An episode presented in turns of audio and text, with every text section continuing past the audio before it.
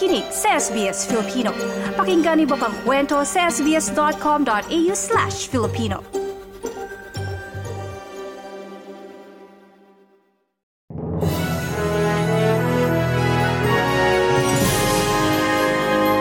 Nagbigay ang Australia ng scholarships para sa taong 2024 sa mga high-achieving Filipinos sa ilalim ng Australia Awards. 54 na magagaling na Filipinos ang kabilang sa mga scholars ng Australia Awards. Kukuha sila ng master's program sa mga world-class university sa Australia. 5 scholars naman ang binigyan ng doctoral degree sa ilalim ng John Allwright Fellowship Philippines na pinupondohan ng Australian Centre for International Agricultural Research at ng Department of Science and Technology sa Pilipinas. Sa pre-departure briefing ng mga 2024 Australia Awards scholars, kinilala ni Australian Ambassador to the Philippines HKU ang mahalagang papel ng mga scholars para mapalakas ang ugnayan ng Pilipinas at Australia at makatulong sa nation building. Babalik ng Pilipinas ang mga scholars at sa kanilang pagbabalik, inaasahan silang magpapatupad ng kanilang re-entry action plan. Kailangan nilang i-apply ang kanilang mga natutunan mula sa kanilang Australia Studies sa mga makahulugang proyekto sa mga organisasyon at komunidad sa Pilipinas. Tututok ang mga scholars sa agriculture, aquatic and natural resources management, digital economy and cybersecurity, education, governance and public policy, infrastructure and smart cities, law and justice, maritime studies, at trade and economics. Bahagi ito ng educational links na isinusulong ng dalawang bansa para palawigin pa ang kanilang people-to-people connections. Bumaba ang bilang ng mga Filipino na walang trabaho o negosyo sa Pilipinas. Batay sa pinakabagong Labor Force Survey ng Philippine Statistics Authority o PSA, naitala sa 2.09 million ang mga Filipino na walang trabaho nitong Oktubre na katumbas ng 4.2% na joblessness rate. Mas mababa ito kumpara sa 2.26 million na Filipino na walang trabaho o negosyo noong Setyembre, nakatumbas ng 4.5%. Mas mababa rin ito sa 2.24 million na walang trabaho na naitala noong Oktubre ng nakaraang taon, nakatumbas din ng 4.5%. Nananatili namang matatag ang ekonomiya ng Pilipinas sa kabila ng global slowdown o pagbagal ng pag-usad ng ekonomiya sa buong mundo. Sa 2024 Philippine Economic Outlook Forum ng European Chamber of Commerce of the Philippines, sinabi ni World Bank Senior Economist Ralph Van Dorn na lumago pa ng 5.5% ang ekonomiya sa unang tatlong quarter ng 2023. Mas mabilis ito kumpara sa ibang rehiyon sa Asia.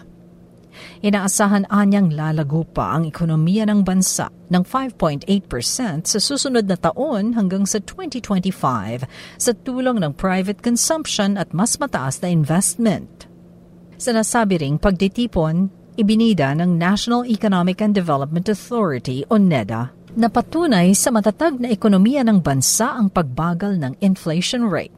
Gayon din ang pagbuti ng employment situation kahit pa nasa gitna ang bansa ng sari-saring geopolitical tension at external pressure. The production base of the country, while still very much domestic, no? The services accounts for almost 3/4 of our growth, no? BPOs and ITMs, no? Sectors, no? Even if, as you know, there are these global slowdowns, that sector continues to be quite robust. Yan ang tinig ni NEDA Secretary Arsenio Balisacan. Sinabi pa ni Balisacan na ginagawa ng pamahalaan ng lahat para ma-diversify ang ekonomiya at mas makahikayat ng mga mamumuhunan.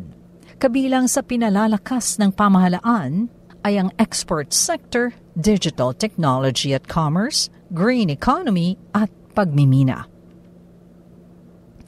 Sa ibang balita, inaasahan ng Philippine Coast Guard o PCG na tuluyan ang aalis ang mga natitira pang barko ng China sa Julian Felipe Reef na bahagi ng Exclusive Economic Zone ng Pilipinas.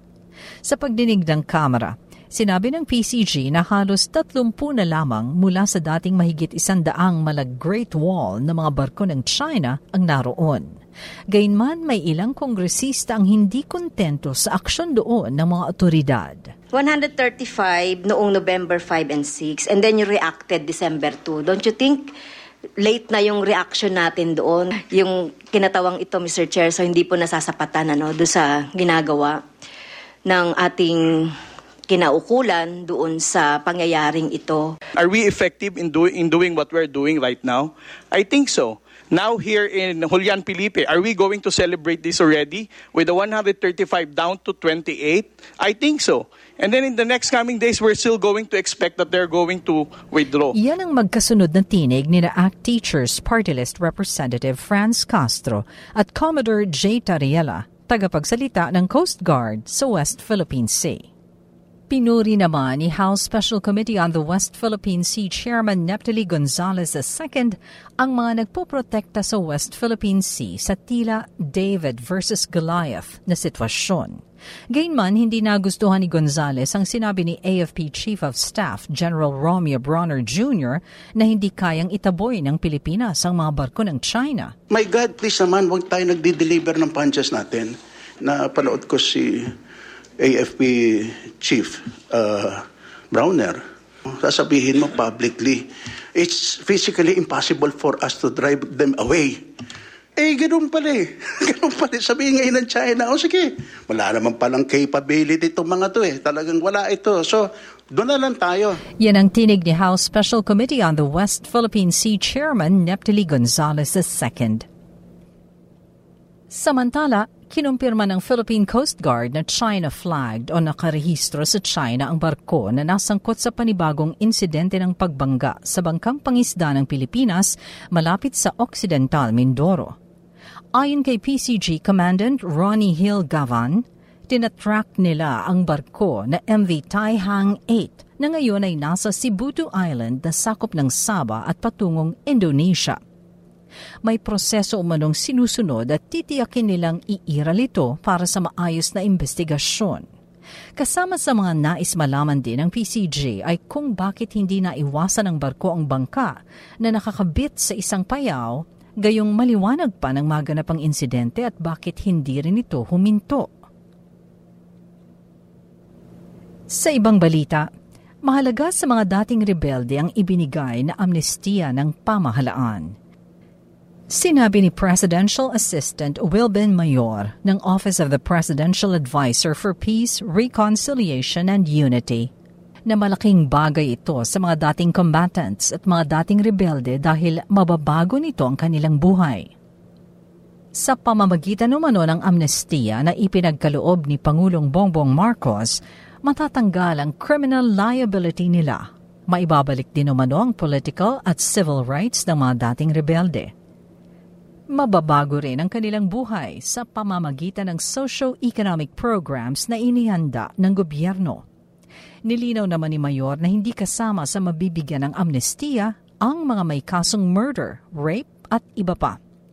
Ang mga may kaso lamang na in furtherance of their political beliefs tulad ng rebellion, alarm and scandal at inciting to sedition ang mabibigyan ng amnestiya. Mula sa Pilipinas, para sa SBS Filipino, ako si Shirley Escalante.